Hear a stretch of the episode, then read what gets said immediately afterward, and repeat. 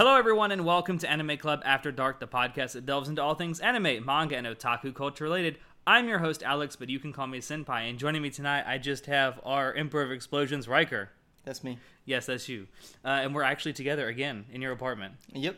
And Yep. we're really close, and we're definitely not. This is not gay. No. It's not, it's not gay no, at all. Not gay at all. Um, so uh, this is part two of our two-part uh, JoJo's Bizarre Adventure, uh, wha- spectacular, whatever you want to call it. So part one dealt with uh, specifically the anime that Natai and I did, and I highly recommend you go check that out if you haven't done, done so yet. if Um, you haven't, what are you doing with I know, right? your life? Um, but the second part is just going to be me and Riker talking about the manga itself, uh, the source, the, the the greatness that is Hirohiko Araki's work, his life's work. Um, He's a vampire, you know. he well, he doesn't age. Yeah, Dio is based off of him. I think the Dio. He, I think that that you see two characters that are just like Araki in his work. You see Dio, who is like what he actually is, and you have Rohan, who is what he does. Yeah, that's true. That's why. That's why there's another Rohan OVA coming out. Yeah. because it's literally Araki's life. Um, but just like part one, uh, spoilers abound in this one. So if you haven't read and or seen JoJo's Bizarre Adventure, number one, I think we both highly recommend it. Yeah. Uh, and number two, you probably shouldn't be listening to this if you don't want to be spoiled.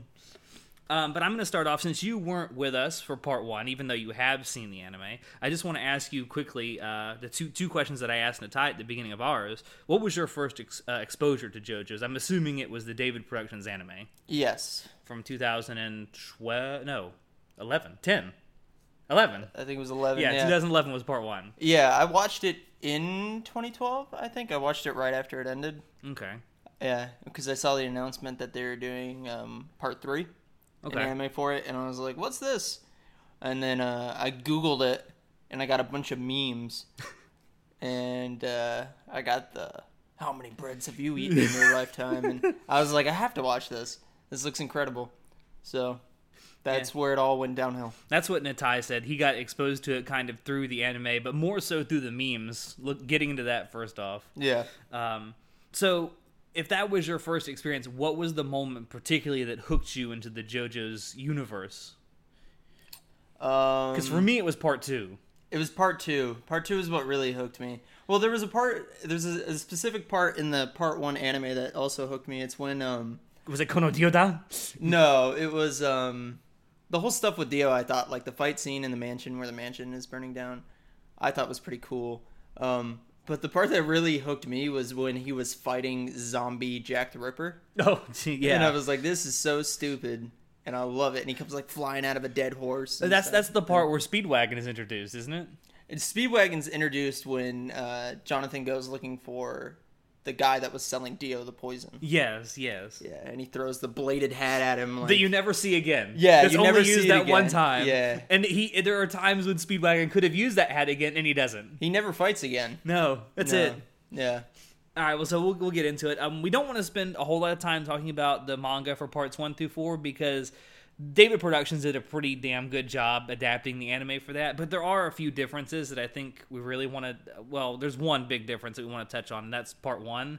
Um, it's the only real part uh, that has a big distinction between the anime and the manga in the sense that there's two and a half or so chapters in the manga for part one that aren't adapted into the anime Yeah. and it's the, it's the part where you basically get to watch Jonathan and Edna's uh, relationship kind of grow. It's basically them doing couple shit for two and a half chapters. Yeah. It's just like romantic fluff stuff. Yeah. It's cute, but Yeah, I think the, the anime certainly uh, benefits from it not being there because I think if they had added that, it would have really messed up the tone of the anime that they were going for, and definitely the pacing. yeah. Um, but I definitely think that for the manga's sake, it really helps flesh out Edina's character just a little bit more. Whereas in the anime, you, she's not really much a part of it. It's just to be there as like something on the arm of JoJo. Well, she's kind of a she's she's an old sassy lady in part two. She is. I mean, you see her more in part two, and then a little bit in part three, than uh, than you do in any anywhere else. Yeah. Or not part three. That's that's No. Suzy Q. I'm thinking of. Yeah, you're thinking of Susie Q. anyway, yeah. Um, Well, she's in part four. she is in part four. She's very sassy as well. Um, but that, that's really the only major difference that David Production put in the anime for the, that adaptations for part one through four. Um, but something I think we can definitely talk about with the manga for parts one through four is there was a big art style change, especially later in that between parts three and four. There Yeah. was a major art style change, and it's something that Araki has become known for over the years is constantly switching up art styles, changing character design, stuff like that Oh yeah. for like parts one, two, and definitely three, you can say that the focus was like the typical male shonen beefy. Everybody characters. looks like Arnold Schwarzenegger, Yeah, basically. Sylvester Stallone in the '80s. I mean, you know? the, the the inspiration was definitely something like um, Fist of the North Star. Yeah. Like everyone is huge, muscle bound, just jocks, and they fight each other. And it's like I have bigger muscles than you, bah. Yeah. But then when you get to part four, there's still a little bit of it in part four because you know you got Jotaro there uh, as well. But it starts to get more of a bishi kind of look to it, especially with the male characters. Um, and I don't know if that's I don't know if it's necessarily a good or a bad thing. I personally think it's a good thing. I think um, I like all the art styles. To be honest, I liked the older looking, you know, Fist of the North Star kind of style because it was very like you know, nostalgic. It feels like even the David Production anime, you feel like you're watching like Something from the 80s? like an '80s, you know, power trip kind of anime. yeah. with big buff dudes punching people and their heads exploding when they get punched and stuff. Um, and then you know, as it gets, it gets like his designs get significantly more complicated Yeah. as it goes on, And especially with not just the ac- the actual character designs, but the clothes that they wear. Yeah. Like the clothes, they become like these impossible, like no one would ever wear this. Some people yeah, could, no, couldn't they're- even wear this. They're wearing like Swiss cheese, yeah. Well, that's definitely part five with Fugo. Yeah. He wears a Swiss cheese suit, Yeah, basically. It's just got Swiss cheese holes in it. Um, I, I think that it definitely shows Araki's um, growth as an artist over time when you watch his art style changes. Like, there's a reason that his art is the only he's the only mangaka that's ha- ever had his art displayed in the Louvre. I mean, there's a reason for it, and you can see how he's like learned and grown over the years when you read JoJo. I think he's done like design collabs with like Louis Vuitton or something Yeah, he like has. that, or Gucci or something. Um, no, it was it was Gucci, Gucci, Was it because That, Gucci? there was an entire actually there was an entire Rohan one shot manga that was just dedicated to his design work with Gucci. Yeah. So I think it was actually called Rohan Goes to Gucci. um, but something else in parts one through four, it introduced a lot of iconic characters. Both, I mean, you could say anime and manga characters. Um, Joseph Joestar is just one of the most iconic characters ever. I mean, what what can you say about Joseph Joestar that hasn't already been said a million times? yeah, he's the perfect shonen protagonist in my He is. opinion. He is. He's absolutely in in and because that he you, you you're introduced to him in part two, and he's the grandson of Jonathan from part one, and you actually get to see him grow as a character from parts two to three, and then you finally see him as an old old man in part four, Yeah. um, and which I think is, is actually one of the most entertaining versions of Joseph is in part four. Spoilers. I, I guess technically he's the only character that breaks the Joestar family curse too. That's true because every other member of the Joestar family dies at a very, very young age. Yeah. or relatively young age. Um, and I get I get the sense that that Joseph was a, was supposed to be the poster child for JoJo's, but then when Part Three came around, Jotaro kind of took up that role. Yeah, I think 'Cause- Jotaro is still the poster child. He is still the only character that's appeared in four different parts of JoJo's. He's, he appeared in part uh, three, four, five, and six. Yeah. Granted, his appearance in part five is basically as a cameo, but he does appear. yeah. Um, so I definitely think that while Joseph Joestar may have originally been supposed to have been the poster child, Jotaro kind of became that. Yeah. And he certainly, when you, when you first meet Jotaro, you're kind of introduced to him as like this pompous like child, but then you get to see him grow into like a really cool guy you want to root for. Yeah. And then he becomes, at, by the time part six rolls around, you find out he's a really damn good father. Yeah. He's actually become I like when I first when we first introduced to Jotaro, I didn't like him. I didn't really like him in part three. I don't think most people like him at the beginning of part three, but by the end of part three, I think a lot of people I definitely warmed up to him, but I still is like kind of eh, a bit because he but- lacks he lacks the personality that all the other Joe Joe stars have had up until that point. He's got And- that, that attitude, yada yada. Does he? Yeah, I mean, that that's basically his, his personality in a nutshell. He's his personality is just no, yeah, no, just no, no. no nonsense, no fooling around, just no. Yeah, I just want to beat up this vampire and go home. but especially by the time part four, by the end of part four, I kind of warmed up to him, and then when part six comes around, it's like, wow, he's a pretty damn good character. Yeah, no, he he definitely he gets a lot more. I think he's gotten more than any other character in the series, more development.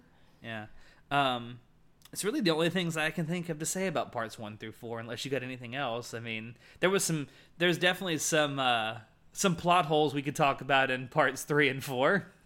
Yeah, some some uh, things that he definitely opened up and then never really delved into, Yeah. but See, there's two major ones in part four. The fact that Josuke seems to have rescued himself, and that was never expanded upon. And then the invisible baby, Shizuka Joestar, yeah, which I think we're going to talk a little bit more about those later when we get to uh, our theories about what may be coming up for part nine. yeah, Um, but those are definitely plot holes that people have pointed out over the years. Um, and Iraqi himself has pointed out that in interviews, he says, So, you know, sometimes this gets so involved, I just forget stuff. yeah. I I could see him probably forgetting what he he set up in part four. Yeah. to be honest, but it'd be cool if he. Tried to I do something honestly with it. believe that he originally set out for it to be like a time travel sort of thing with Oh, yeah. Kira's bites the dust ability, yeah, and he was going to get stuck in the past at the end, and he would have to save himself. That's that was that's my opinion on it. But um, like I said, we'll That get would into that a little make bit sense, later. Um, in parts one through four, who's your favorite JoJo and who's your favorite villain? Joseph still has to be my favorite JoJo, and then Kira I think is easily gonna take my favorite villain. A lot of people want to say Dio, but Kira is just. I wanted to root for Kira, like one of the few villains who's he's just he's terrible. He's a terrible human being, but like every time he's on the screen, I'm like, give me more. I want more. Give me more. He just Killer wants to Queen." live a quiet life, man. Yeah, he just wants to live a quiet life. Killing and people and taking their hands and probably Stealing- jerking off with them. stealing women's hands, and eating sandwiches on them. Yes.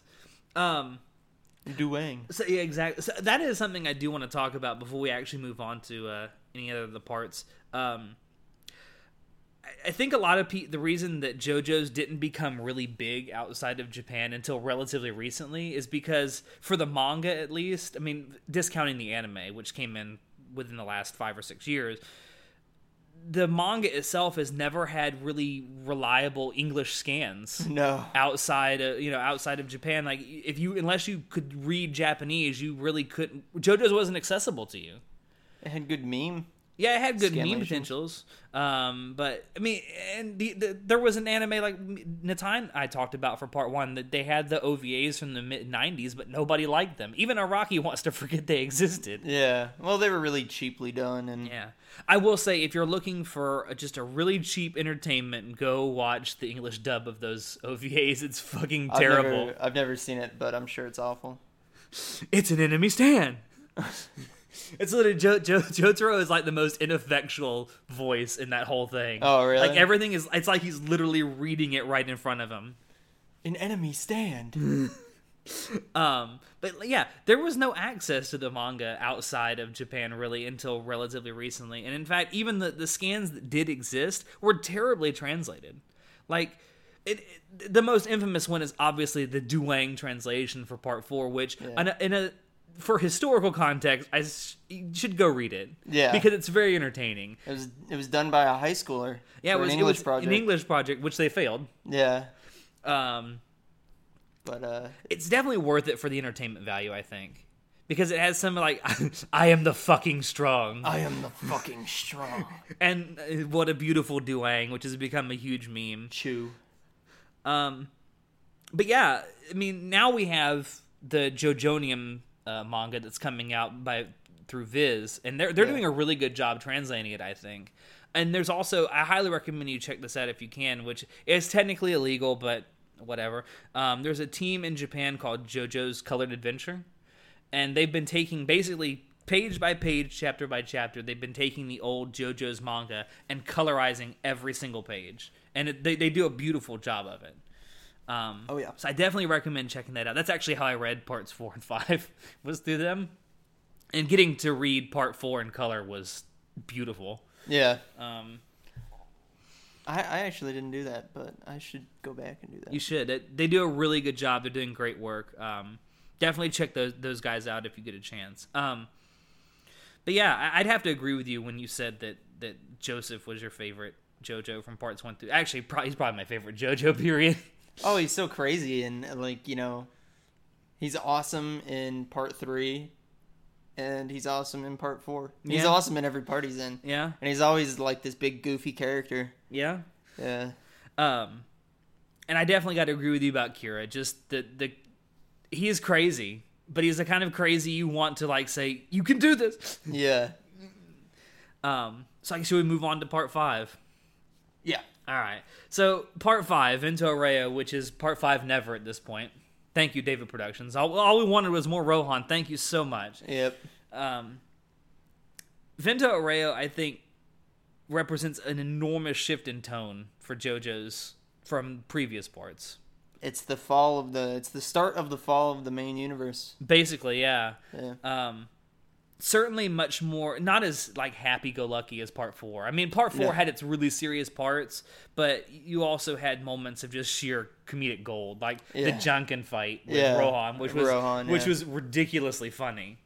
Um, but also there's- one of the best episodes. Absolutely. Um, but th- there's a, a huge tonal shift in Vento Reo where it goes from being kind of like monster of the week to serious, semi-serious to being completely serious almost all the time. Yeah. I mean, you certainly have like your breather moments. Like uh, the big standout for me is the breakdancing with Narancia and Fugo Yeah. when they start to, to turn on the boombox and start breakdancing.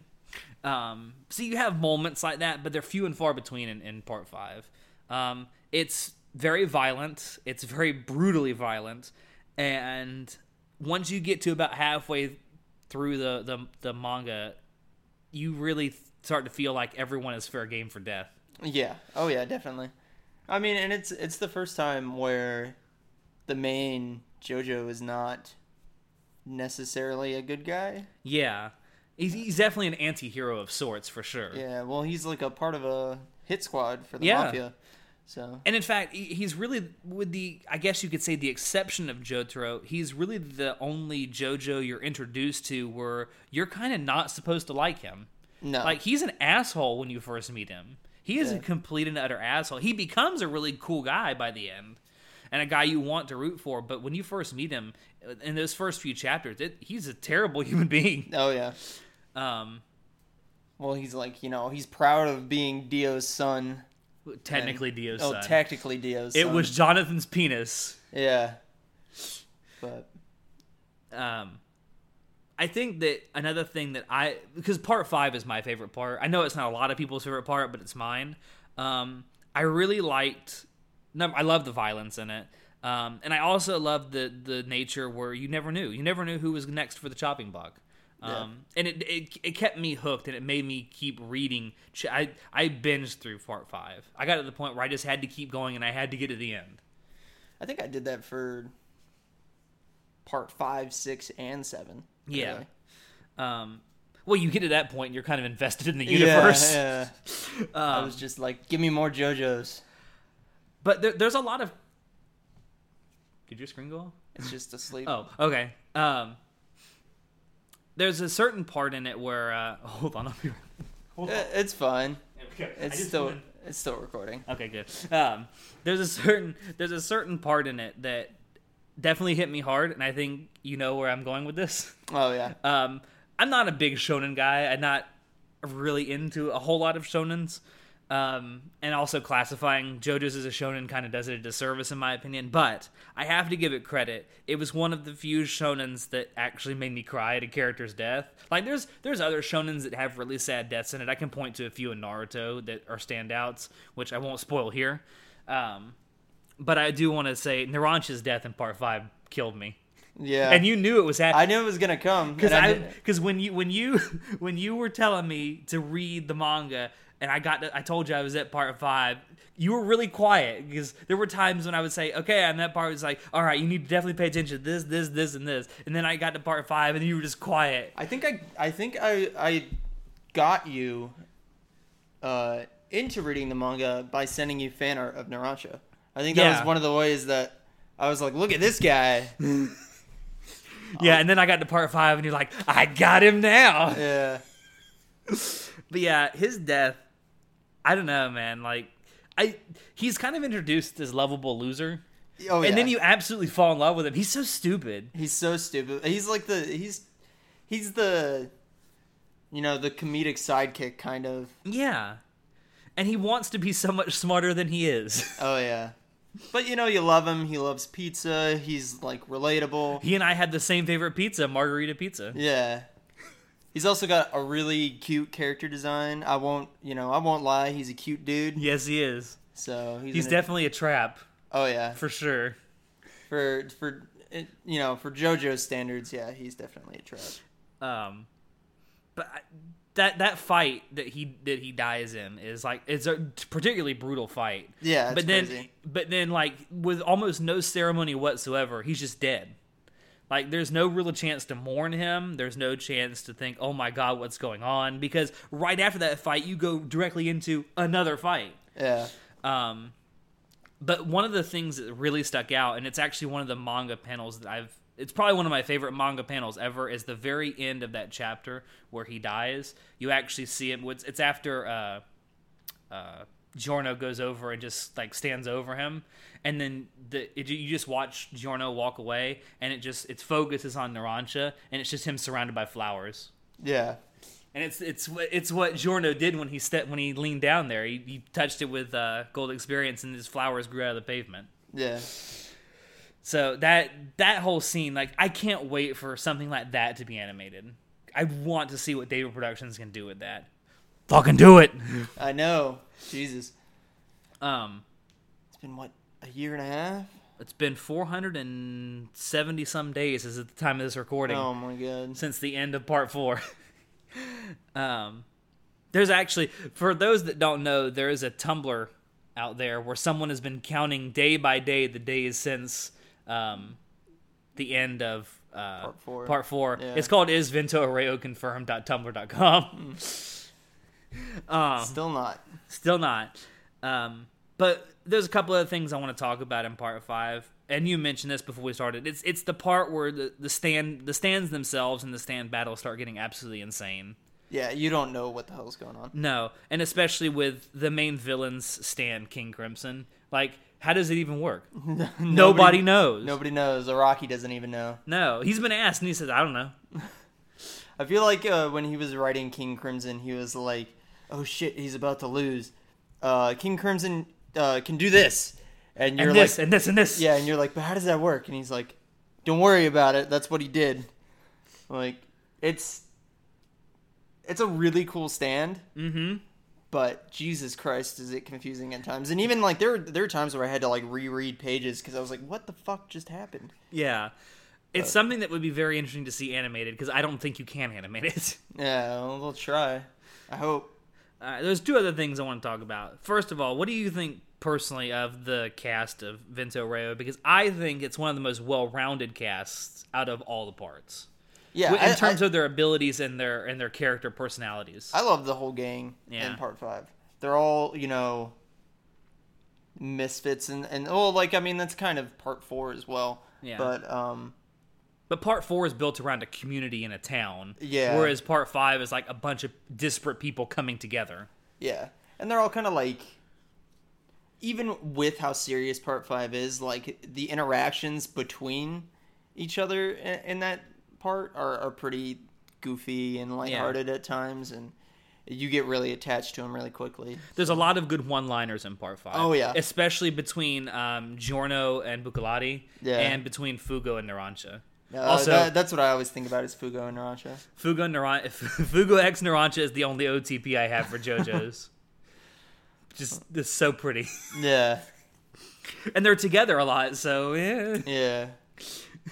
I love that scene where Fugo tries to teach Narancha how to do basic math, and he can't do it. Yeah. Um, and there was one other thing I wanted to to ask you: What do you think by the end? What did you think of uh, Giorno as a JoJo, as a main JoJo? I liked him. He's definitely he's far from my least favorite. So I think he's you know what there's eight JoJos now, so I would put- nine, oh well, she's she, but we'll talk about that in a minute. um probably be four. That's fair enough. That seems to be about where people rank him usually in the mid in the in the Yeah. mid range. Um, And also, before we move on, what did you think of Polnareff returning for part five? Because I thought I that love Polnareff. that scene where he's introduced is fucking amazing. yeah, I was so happy when he showed Where, back where up. he walks around the corner and he's holding the arrow. Yeah. It's like, oh shit, it's about to go down. He's still a, lo- a lovable loser. He is. So And you get to see him like as an old man in a wheelchair. yeah. so I thought that was an interesting choice to bring him back.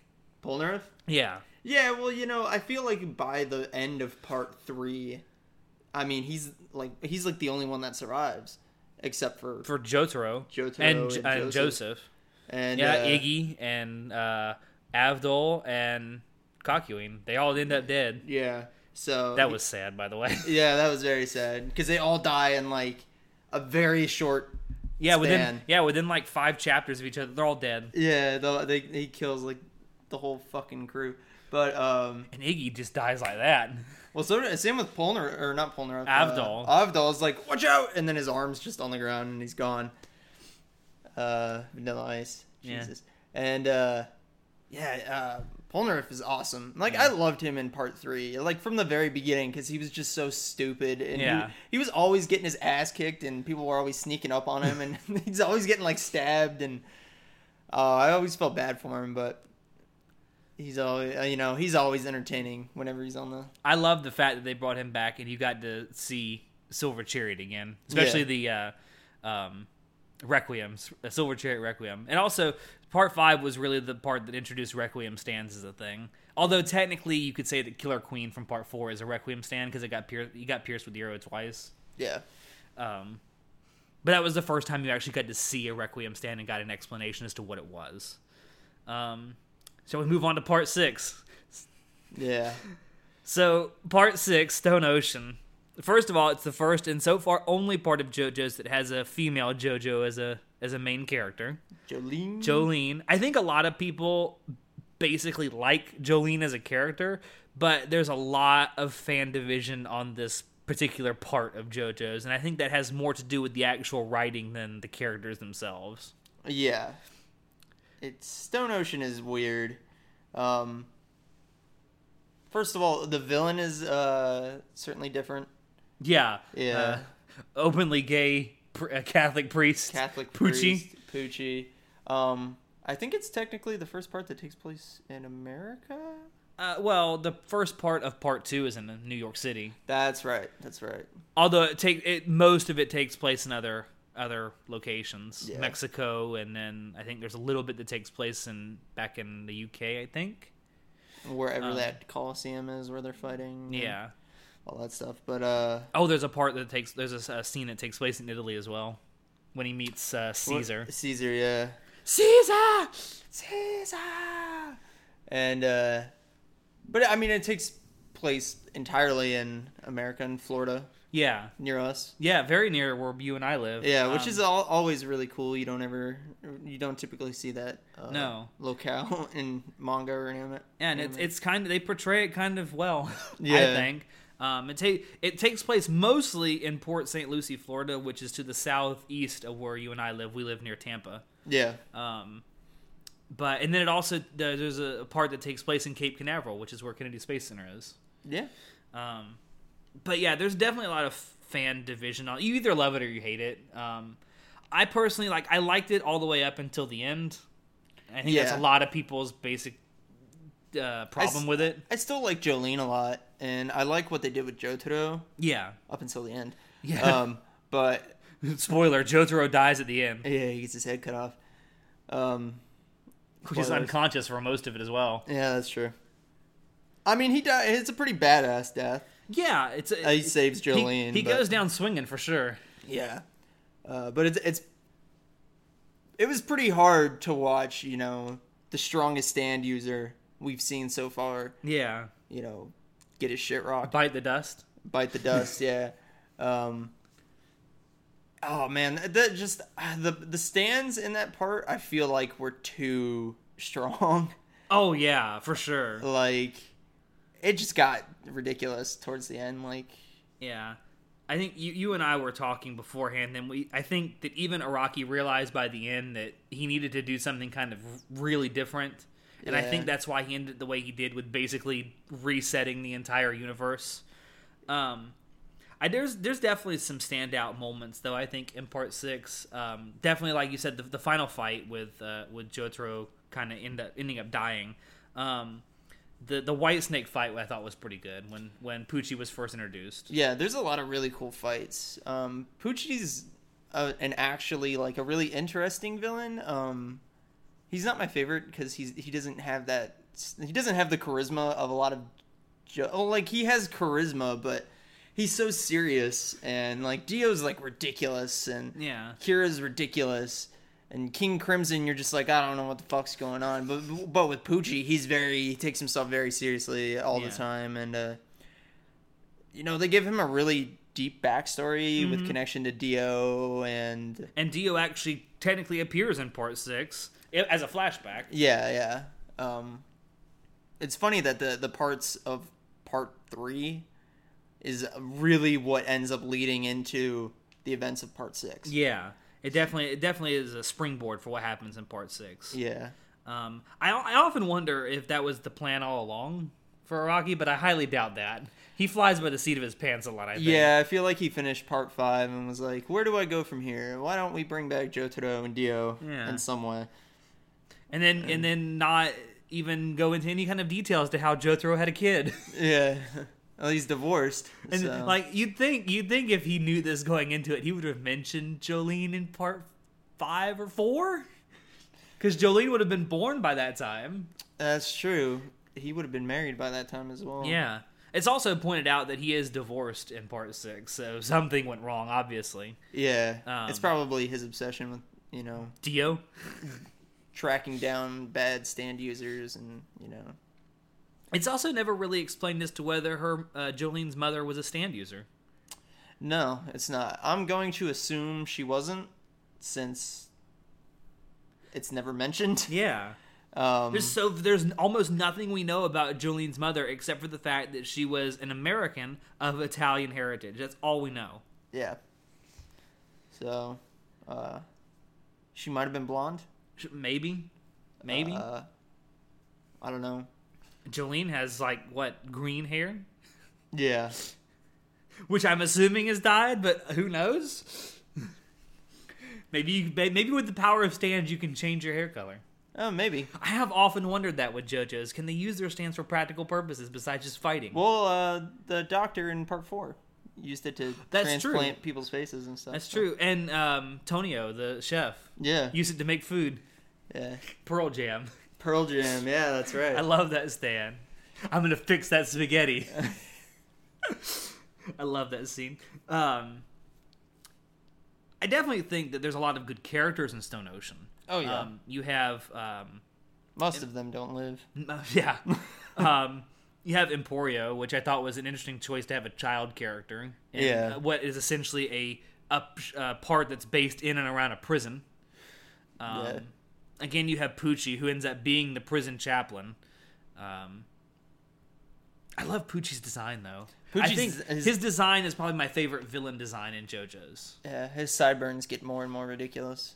And it's almost as if the more power he accumulates as a stand user, the more ridiculous his like facial hair gets. Yeah, his You almost eyebrows. Are, expect it to start g- glowing by the end. yeah, his eyebrows are connecting to his sideburns, which are connecting to his, you know. His, his you know stuff on his chin. Yeah, I, it was I loved his. It's just so ridiculous. Um, he's very purple. He wears a lot of purple. he does which was wear a lot cool. of purple. He wears like a purple priest.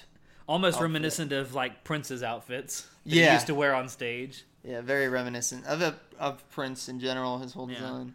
Um, the I, I just think there's not a whole lot you can say about Stone Ocean except that it kind of toward the end has what I would consider to be pretty lazy writing. Yeah, And I think that's because Araki realized that he was kind of out of ideas for this universe. yeah, I think so. I think uh, the power creep had gotten too ridiculous to the point where like he had to do something because there was no way he was going to be able to one up the abilities in uh, part s- six. Yeah. Like if he kept it in the same universe. Yeah. Um I do kind of wish because as we said, the universe does reset at part six. Um I do kind of wish that the next part had kind of gone on from that point because the universe isn't destroyed, it's just reset. um, because there's something I would have liked to have seen. But again, we'll talk about that in a few minutes. I want to move on to part seven, which is your favorite part by far. Yes. You love part seven. I love part seven. Uh, you should definitely talk about it.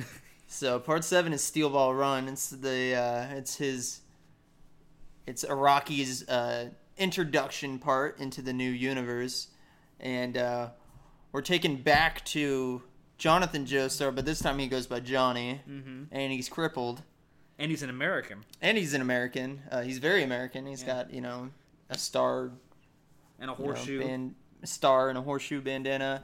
And it's essentially Steel Ball Run is like the story of Hidalgo, but with stands, which is that Or- epic horse race. or as as the the title would suggest, the Cannonball Run.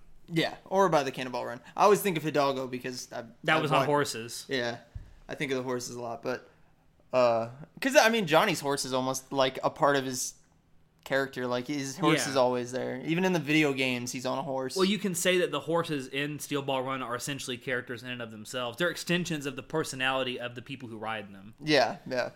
And Johnny has like my favorite sidekick character, which is Gyro. Gyro So Mm. Zeppeli. the Zeppelis finally come back, and Gyro is excellent. He's got you know Gold teeth. Mm. He's got gold teeth that say Gyro, and oh, he's awesome. Yeah. Just I mean, full of one-liners. he's the king of one-liners. yeah. Uh, he, he he's just excellent. There's so many like Tell them to go fuck themselves. yeah. Uh, there's so many excellent scenes that are just absolutely hilarious. And the main villain is the president of the United States. Yeah, funny Valentine. Though he's not really a villain, there's not really like he's definitely the antagonist, but um I feel like he doesn't have like some evil master plan. yeah. He just wants to be, you know, exclusionist. Um, he definitely has one of the most interesting stands in Oh, yeah. JoJo's And he- D4C. Yeah. Dirty Deeds Done Dirt Cheap. Dirty deeds done dirt cheap.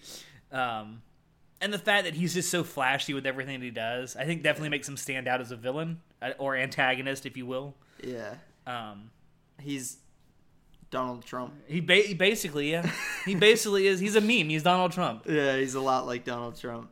Um, dude, were you personally surprised that it that he started a whole new universe with Part Seven? That Iraqi started a whole new universe, Um, not or did you really. think this was with, a logical progression? like with the way part six ended? I was kind of expecting. Eh, it's fair enough. Yeah, Um, I definitely think it was a great way to introduce the new universe. Yeah. And, and to go back to kind of the roots of JoJo's with the characters, like you have you have Jonathan and Johnny, you have uh, Dio and Diego, yeah, you have uh, you have the Zeppelis with Gyro, um, but then you you have you have a mix of the old with the new, and I think that's why it works so well. oh yeah, Basically, Iraqi took what worked from the beginning and he added new stuff to make it fresh. yeah. He took part one and he threw stands in it and placed it in Yeah. America and you know threw a and, new and turned it style into and stuff. basically like a road trip slash race. Yeah, and it's it's just it's super fun the whole way through.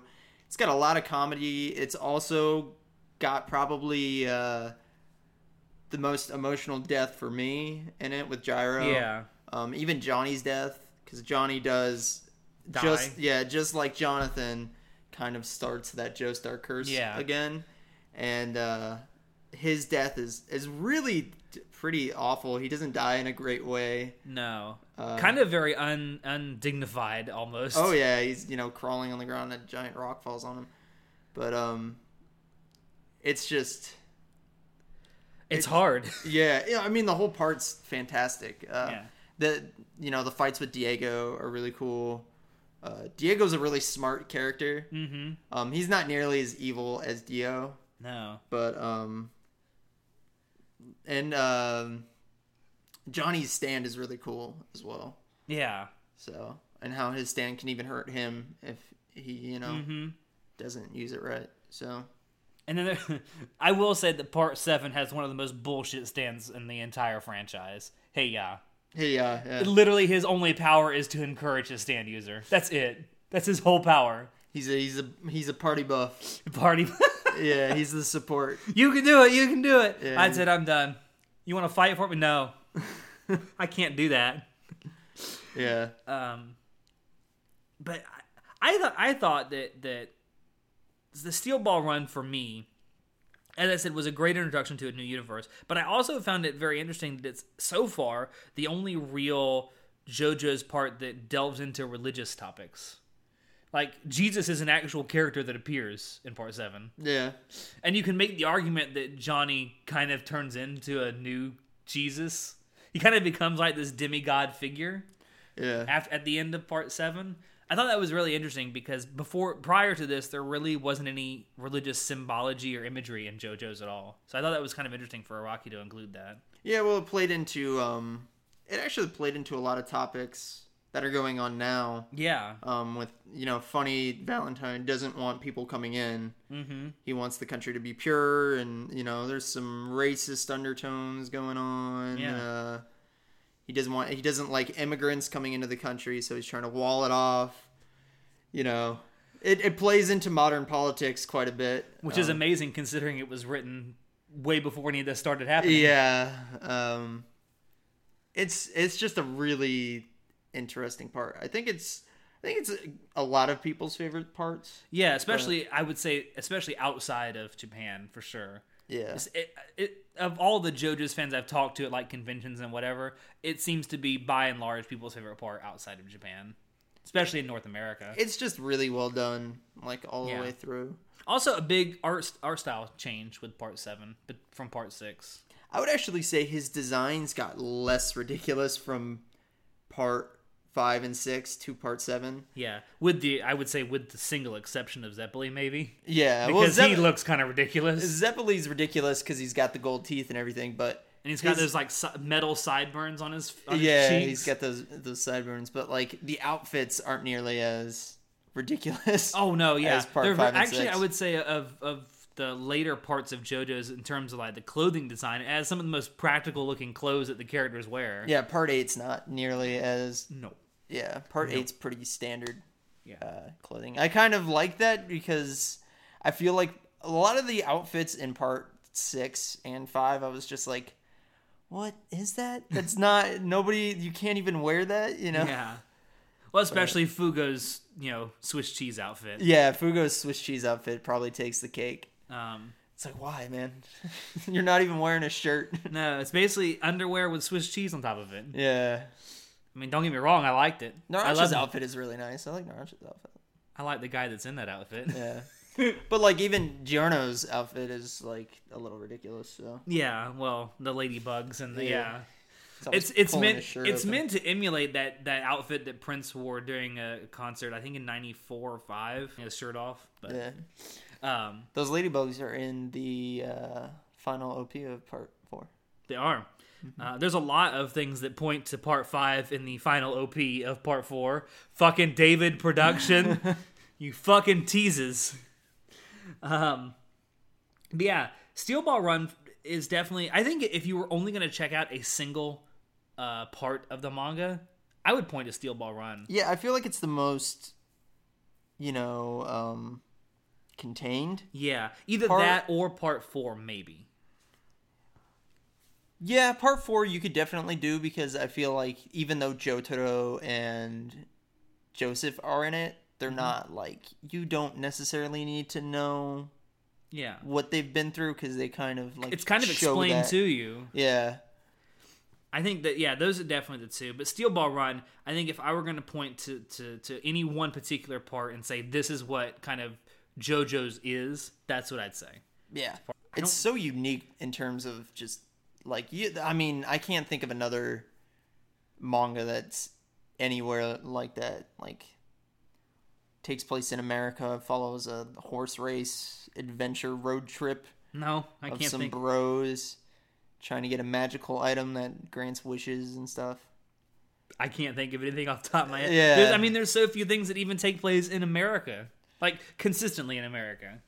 Yeah, that's true. you I may mean, have- th- I guess that's JoJo's in general. Now that I think about it, all the parts I can't really think of relate to Yeah. a specific anime, Yeah. manga. But Um, I mean, you can say that JoJo's is kind of international in the sense that it's basically had a part or parts that have ta- taken place in almost all parts of the globe, except for maybe Australia at this point. yeah, I, mean, you've had you've had parts that take place in Asia, America, uh, Europe with the UK and Italy, uh, Africa with part three. Part three takes place in Um, Africa. there's a s- that you could say that there's parts of um, part two that take place in Mexico and somewhat in South America. yeah. So pretty much Australia is the only unknown region of uh, JoJo's so far. Australian JoJo for part nine confirmed. Get some kangaroos with stands. Jesus, There's got to be a kangaroo with a stand. somewhere. Oh yeah. Um, well, we know that there His are- name is Tom. Yeah, exactly. we miss you, Tom. Um, I mean, we've already seen that there are animals that can use stands in part three. Yeah. and in part four, there's Um, and part- that, the, the mount or that rat. The, yeah, the rat who, Yeah. whose stand is called Rat. Yeah. Uh, all right, we'll move on to the final part. Well, not so far the final part of JoJo's. It's still in print uh, and uh, coming out kind of monthly, and basically whenever Araki gets around to doing another chapter. Yeah. I mean, he's so famous right now. He doesn't. You know, Yeah. he can take his time and put out what he wants. Absolutely. He can work on his own schedule. Um, Which is nice. But that's part eight, which is JoJolian, which is currently in uh, production right now. I don't really, there's not a whole lot I really think I can say about it because we don't really know where the story is going just yet. Um, No. I think it's definitely the part that, for me personally, and I think for you too, it's definitely the part that's taking the most to click with us. Yeah. I. Oh. Well, I'm not sold on it yet. it's it's been going on for so long and the chapters are like because you know jojo's is now monthly so the chapters are 30 40 pages Yeah, as opposed to 15 or so pages that they Yeah. used to be. and uh it's just got like really long chapters and it's been going on for so long now and we still haven't gotten like who the main villain is Yeah. what the purpose of this arc is Yeah. and I, I just I feel like it's dragging on Yeah. a little bit. I want to see it like get moving a little bit, but once JoJo's does get moving, it doesn't typically stop until The the, end. arc ends. So maybe that's just me because this is the only arc I've read like that as it's coming out. Yeah. Me too. So Like, maybe I- that's yeah. maybe that's why it's taking a while to click with me. perhaps because you're not you're not able to binge it like you did with the other chapters Yeah, or the yeah. other parts. Um, I definitely like we, we don't know who the villain is yet, and this is this this has been going on since 2011. So and we're coming up on a decade here that this thing has been going on. It's the longest part by far now. It's longer than Steel Ball Run. It's longer than any other part. Um, we're still you there's what 105, 110 chapters. Yeah, 104 volumes or something like that. Yeah. Well, I'm talking about of JoJo Liam. It's think it- 105 chapters right yeah, now, something like that. Yeah. or around 105 chapters. We should have gotten a main villain reveal by now. Yeah, uh, it's just, and there's there's more like you know it follows the same structure of part uh, seven in that it uses the old and refurbishes it for this new universe with Yeah. Josuke and Kira, And it takes Killer place in Queen, Morio from and it takes part place four. in Morio. I just I f- you know for it being in Morio, I I just I wish I was getting more out of it. yeah. Like You're definitely getting to see more of the city than you got to see in part four, yeah, yeah, which that's is true. nice. Yeah, Um, I think that some of the characters and the arcs that they brought back to kind of redo, it's been done really well. Like uh, just a few chapters ago, they redid the Highway uh, Highway Star arc. yeah, and I thought that was done really, really well. Um, I actually think it was done better than it was done in part four. Uh, I don't know. The one in part four is pretty it- ridiculous. well, yeah, when he punches the motorcycle. yeah, Um, but I really I liked Kira's reintroduction in part eight. I really wish that they'd kept him around, quote unquote, for longer than they did. yeah. because I would have liked to have seen Kira kind of being portrayed as a good guy for a lot longer. Um, yeah, because he's a he's like the best friend of Josuke. Yeah, basically. Yeah. Um, it's also worth pointing out that this technically isn't the Josuke from part four. No. He has four balls, which is something they love to point out a lot. Yeah. Um, Well, because of the incident with Kira and yeah. Which is a whole that, that was pretty convoluted in and of itself. yeah, yeah. Um, I'm really hoping that we get some kind of explanation about the walleyes at some point, like what their whole purpose is and why they appeared after the giant earthquake. I think uh I'm trying to think. I think this is the the first part where like the sidekick character for JoJo is a girl. Yeah, oh, it's his girlfriend basically. Yeah, pretty much. Um, I think yeah. I mean, there have been other like JoJo sidekick characters that were girls, but this is definitely the main sidekick character. Yeah. Um, I mean, She's you had the one that gets the second, you know, Yeah. most amount of screen time. like in part four, you could say you had Yukako was technically a, Yeah, yeah. a, a companion. You had in part five Trish, and you had a female JoJo in part six. I can't really think of the only real female character that stands out in part three is Mariah, but she was a villain. yeah. I love that fight, by the way. Got some good boobs though. She got some good boobs, but you got to see you got to, you got to see Abdul and jo- uh, Joseph Yeah. pretend to fuck each other. Yeah. Oh, Um, part three is wonderful. I don't know. It's, I, I'm really interested to see where Part Eight ends up going. I feel like it's been going on so long that Araki is actually trying to set up something really, really good for the end. yeah. Um, and that kind of leads us into the last thing I want, really want to talk about. I personally think that Part Eight is going to lead us into Part Nine. It's going to be like a direct lead in. Oh yeah. I think that's what's going to happen. It's kind of at this point what I hope happens. Um, but I think you and I have a couple of theories about part nine. Um, I think it's going to be the final part, first off. Yeah, I think most people think it's gonna be the final part. Rocky's You'll- getting older now, and Not that you'd know by looking at him, no, um, but it, it would definitely organize it into three distinct trilogies parts one through three, uh, four through six, and then seven through nine. Um, I think that, like you said, he's getting up there in age, but I also think that kind of, I think he's just running out of ideas for stories and stands. I don't know. Well, he is starting to reuse stands, um, but I don't know if he's running. I mean, because the stories in part eight haven't really been bad. Um, I feel like he's taking. He definitely has taken some some stories from part four and redone them. I think probably in the way that he originally wanted to do them. Yeah. Um, but I wouldn't say the writing in part eight is bad. So I don't know if it's he's. I think he's just getting tired. Yeah. I mean, how long is he's been working on this 30 years? over More. 30 more than 30 years years, now. now. So I'm sure. He's- and who knows? I mean, how long? It, this is part eight's been going on eight years now. How long is part nine going to be? Yeah. That's going to be another ten years. He's going to be like you know in his It's- upper sixties. Yeah, almost 70 years old, still doing manga. Of course, it wouldn't be unheard of for people to keep doing that in that at that age. yeah, Um, but you and I have this theory that I think we kind of agree with that the most logical thing to do at this point would be for him to merge the two universes for part nine, to have characters from both universes interact with each other.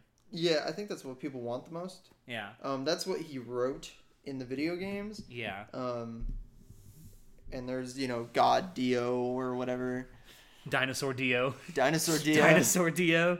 Uh, but it's you know I, I feel like he's he's definitely building towards something and i'm hoping that the end of jojo leon ends up you know kind of with an explosion of the two universes just kind of Yeah, you know I think it would be a great way for him to go back and fix that plot hole with Josuke in part four. I honestly do. yeah Um, it would be really cool to see both Josuke's hit- meet each other. I think that would be a really cool thing to start part nine with. yeah josuke meeting josuke Yeah. Um, i think uh original josuke would be pretty mad that josuke doesn't have his hair Yeah, and wears a sailor outfit. Yeah, pretty small sailor outfit. By Yeah. The way. Um, I I think at this point that would be the best idea. I think, like you say, it's what most people want. I can tell you who I would like to see be the main character of Part Nine, and that's the Invisible Baby from Part Four, Shizuka Joestar. Shizuka.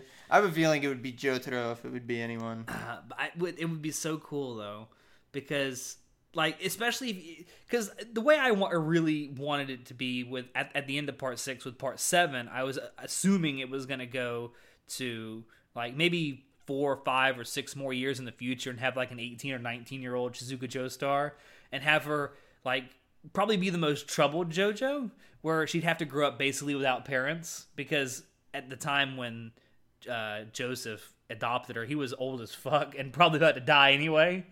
So it'd been really interesting to see if she was like a troubled teenager and trying to wrestle with her stand powers.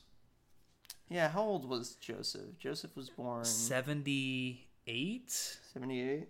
I think, well, at the, the time the of Joestars do tend to live a little bit longer because of yeah, they have, you know, inherent. Now, Joseph is never mentioned in part six, but it's ki- I think it's kind of assumed that he's dead at that time.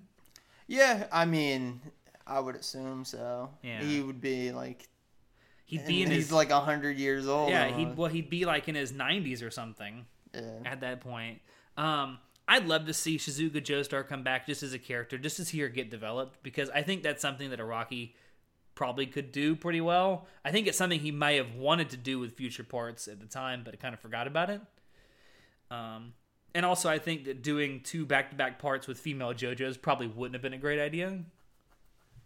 yeah, I think probably people would have assumed that. Maybe up oh, now he's just doing female heroines, but uh, Turn into a magical girl show. I could see. I, you know, I would like him to do another part with a female. Yeah. That'd be a great way to end, I think. No, do just do, do, do gender bent JoJo characters for part nine. Have Yeah. a gender bent Jotaro. Yeah, I mean, he could go. I mean, from Jojo Leon, he could do gender bent. Giorno, but Giorno wouldn't have been born though because It's true. Dio's not around. That's true. So, and Yeah. Diego wasn't a vampire. Yeah. know. Um, you have any other thoughts or what? What do you want out of part nine? How do you want the series to conclude? How do you conclude a I series just, like this? I just want it to be, you know, ridiculous, hilarious. You know, also make me cry a little bit. just, you know, I want him to go all out. I want him to throw all the ideas out there, all everything ridiculous in that dude's head. Just throw it at me. I want it all. You know, just don't hold anything back. If it's gonna be the last part, I want it to be the most ridiculous part, in a good way. and yeah, I don't want it to be a mess, but I definitely want it to not end with like a whimper. I want it to end with a bang, yeah. like JoJo should. I want it to be like, now this is JoJo's. I don't know what just happened, But it's but it JoJo's. was awesome, and it's JoJo's, and I Now, eh, want more. of for all of our criticisms that we have of Part Eight so far, we can't say it's not JoJo's. No, it it's looks and it definitely feels JoJo's. like JoJo's. it. yeah, it's definitely JoJo's. It's definitely one of the better manga out there. Yeah. running right now. I mean, even for all of its faults, it's still better than ninety percent of all manga that's out there now. Oh yeah, I would Me- say even ninety nine percent of all manga. me like being a little less interested in a JoJo part is still me being m- greatly more interested in it than compared to you know any other manga. So All right. Well, there's only one other thing I definitely wanted. I didn't write this down, but I do want to talk about it. So, besides the main manga, there's also some side manga that Araki has done. Um, the most, the two really big ones, really the only ones at this point, are uh, the Rohan one shots that he did, which I think there's six of them, or is it I seven? don't. I haven't actually read them. Really? Mm-hmm. I did. Um, now, it, it's worth pointing out that although these focus on Rohan, who was introduced in part four, and that part was done in the mid 90s, these one shots were done in and around the year 2010 2011. So his art style had changed significantly Yeah. by that time. So Rohan doesn't really look as the same way he did in part four No. and it's definitely illustrated very well in the in the uh, david productions The OVAs. OVAs that they're doing for Ro- the Rohan OVAs. Um, what which Rohan do you prefer? I think I prefer part four Rohan. uh, I don't know. His the David production OVAs didn't really do that style very much justice. And it, I think it's partially because they went straight from part four into this. Yeah. Um, I think if you would if you'd waited until maybe animating part six or seven and then doing this the, those OVAs, you pro- probably could have eased people into it more because the art style would have been kind of similar by then. Yeah, I'm not sure why they decided to do these OVAs. Araki loves Rohan. Yeah. He actually he lo- it's one of his favorite characters. He said in interviews. One of his favorite characters is also um Shigechi from part yeah, part four. Shigechi. He says he says it's the death that he regrets the most. Yeah, he uh he said he likes Shigechi more than he likes Dio. Yeah, which just boggles my mind. Yeah. Like it's a somewhat inconsequential character that just gets unsummarily killed off. It's like it's my favorite character, guys. Yeah, he's got a weird connection to him, Yeah. you know. Um, I personally recommend the Rohan uh one shot manga just for the fact that one of them is about Gucci, and it's all about fashion. Yeah. Um, that's one thing you can say about Rohan. He's definitely fashionable. He's definitely fashionable. Definitely the Drives nice best looking, cars. the best looking man in part four. Oh yeah. Um, And then the other one shot that was done, which of all the one shots, I was kind of hoping this would get an OVA over the Rohan one shots, and that's uh, Dead Man's Questions, which is Yeah, the Kira that's the one one, I've read. shot. Um, that the, the art style in that is spectacular. It doesn't look like any other part of JoJo's in terms of like character design wise. I mean, Kira still looks like Kira, but like the clothes that everyone wears are just uh, unbelievably audacious and like very flashy. Um, but it take it takes place in Kira's afterlife, basically after part four, and he's essentially like this angel of death that goes around shepherding people into the afterlife. And it's just it's fun to watch because it's Kira still being Kira, but knowing he has to do these things he doesn't want to do. Yeah. I, I love that one shot. I really, really, really wish it would get an OVA yeah. adaptation. I don't It know. if kind of made me will. want a whole part of JoJo's just exploring that whole concept, Yeah. even if it isn't with Kira, just exploring that concept of the afterlife in JoJo's. Yeah. Kira Kira was an interesting character also because he's I think he's the only character that his ability like one of its main effects was that it affected you in the afterlife just as much as it affected you. Yeah, in the real world. Like when Killer Queen blew you up, yeah, you were blown up in the afterlife. You were pieces. yeah. So You when basically didn't have an afterlife. yeah, she gets you just floating through the air, ah, in Yeah. little pieces. So Yeah, I would I would definitely love at some point that to be made into an OVA. Um, Yeah. But who knows what David Productions is going to do at this point? Um, definitely definitely go read it if you haven't. It's worth the read just for the art style alone. I would say. And in fact, the uh, there's a there's an art book called JoJo Valera, which I have. I bought at Anime Expo actually last year. I showed it to you. yeah, Um, there's a whole section of that just dedicated to art from Dead Man's Questions. Um, in fact, one of those, one of the illustrations from that that set ended up in the Louvre. So, and it's that it's that set piece where uh, Kira's wearing like the top hat looking thing. oh okay, That's one of the ones that ended. It's got like sparkles and stars and shit all over Yeah. it. Um, it's really great. Um, but yeah, and then uh, the the last thing is there's three uh, light novels that have been based in the JoJo's officially licensed light novels that have been based in the JoJo's universe. One of them is written by Nisio Eason, the creator of the Monogatari series. I have not read those. I the only one I've read is the George Joestar light novel, and Oh. that is actually it's insane, and you don't know what's going on, but it's pretty cool. And it's basically it revolves around the life of uh, Jonathan Joestar's son, which is Joseph Joestar's father, George Joestar. yeah, when he's fighting in World War One. War Yeah, One, it takes place in, uh, around the end and then the aftermath of World War One, where he settles on the uh, the Canary Islands, and the, the locals start calling him Jorge Jorge Joestar. he gets eaten by a zombie. Spoiler alert. Yeah, he does get eaten by a zombie. Um, but th- that's the only one that I've read. I know that there are two others out there, one of which is written by Nisio Eason. Can I, I can only imagine how good that is. Could you imagine if Nisio Eason and Araki wrote a part of JoJo's together? It would be really weird and probably hard to understand. And then have the anime for it to be a co production between David Productions and Shaft. I'm surprised Shaft didn't try to get JoJo. I feel like do you think if, if David Productions decides to kind of abandon JoJo's, do you think Shaft or some other studio might pick it up? I don't know about that. I don't know if David Production would ever get rid of it. Even if they weren't produ- even if they're not animating it, they would hold on to it. Yeah, fair enough. It's a it's a property that makes a ton of money still, even after all these years. It's hard to. It's like Disney giving up any of their properties, and they're just not going to do it. Yeah. Even if they're not doing anything with it now, they're just not going to give it up. Well, that me- leads me to my final question: What do you personally think the legacy of JoJo's is going to be in the future? Like it's been around for thirty years. Thirty years from now, what do you think people are? Is it still going to be as important and relevant as it is today? Oh yeah. I think it always will be because it established all the you know all the quote unquote tropes that are in shonen Yeah. to this day. Oh, and even not just shonen in anime and manga in general. I mean, JoJo's had the first yandere with Yukako, Yeah. and that's not a shonen trope. That's just an anime trope at this point. Yeah. It's a character archetype. It's, a, Yeah. it's a staple of anime at this point. Um, you know, JoJo's has established a lot of stuff, and it's been, you know, referenced in video games. I mean, every the the reason why is that a fucking JoJo reference is such a big meme is because They're everywhere. they're everywhere, and they usually are JoJo references. Yeah, and they're starting to creep into Western franchises and media too, which Oh, is yeah. insane to me. Oh yeah. Um, it'll be interesting to see. Do you think Hollywood would ever get a hold of JoJo's? I'm kind of at this point. I kind of hope not.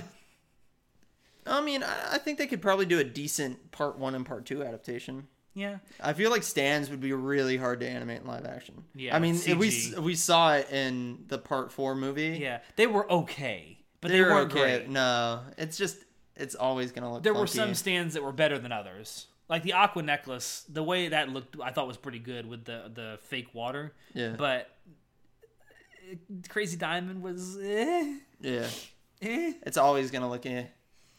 um i don't know I, I just don't think that jojo's could work that well in live action especially the later parts Yeah, I think the first two parts probably could.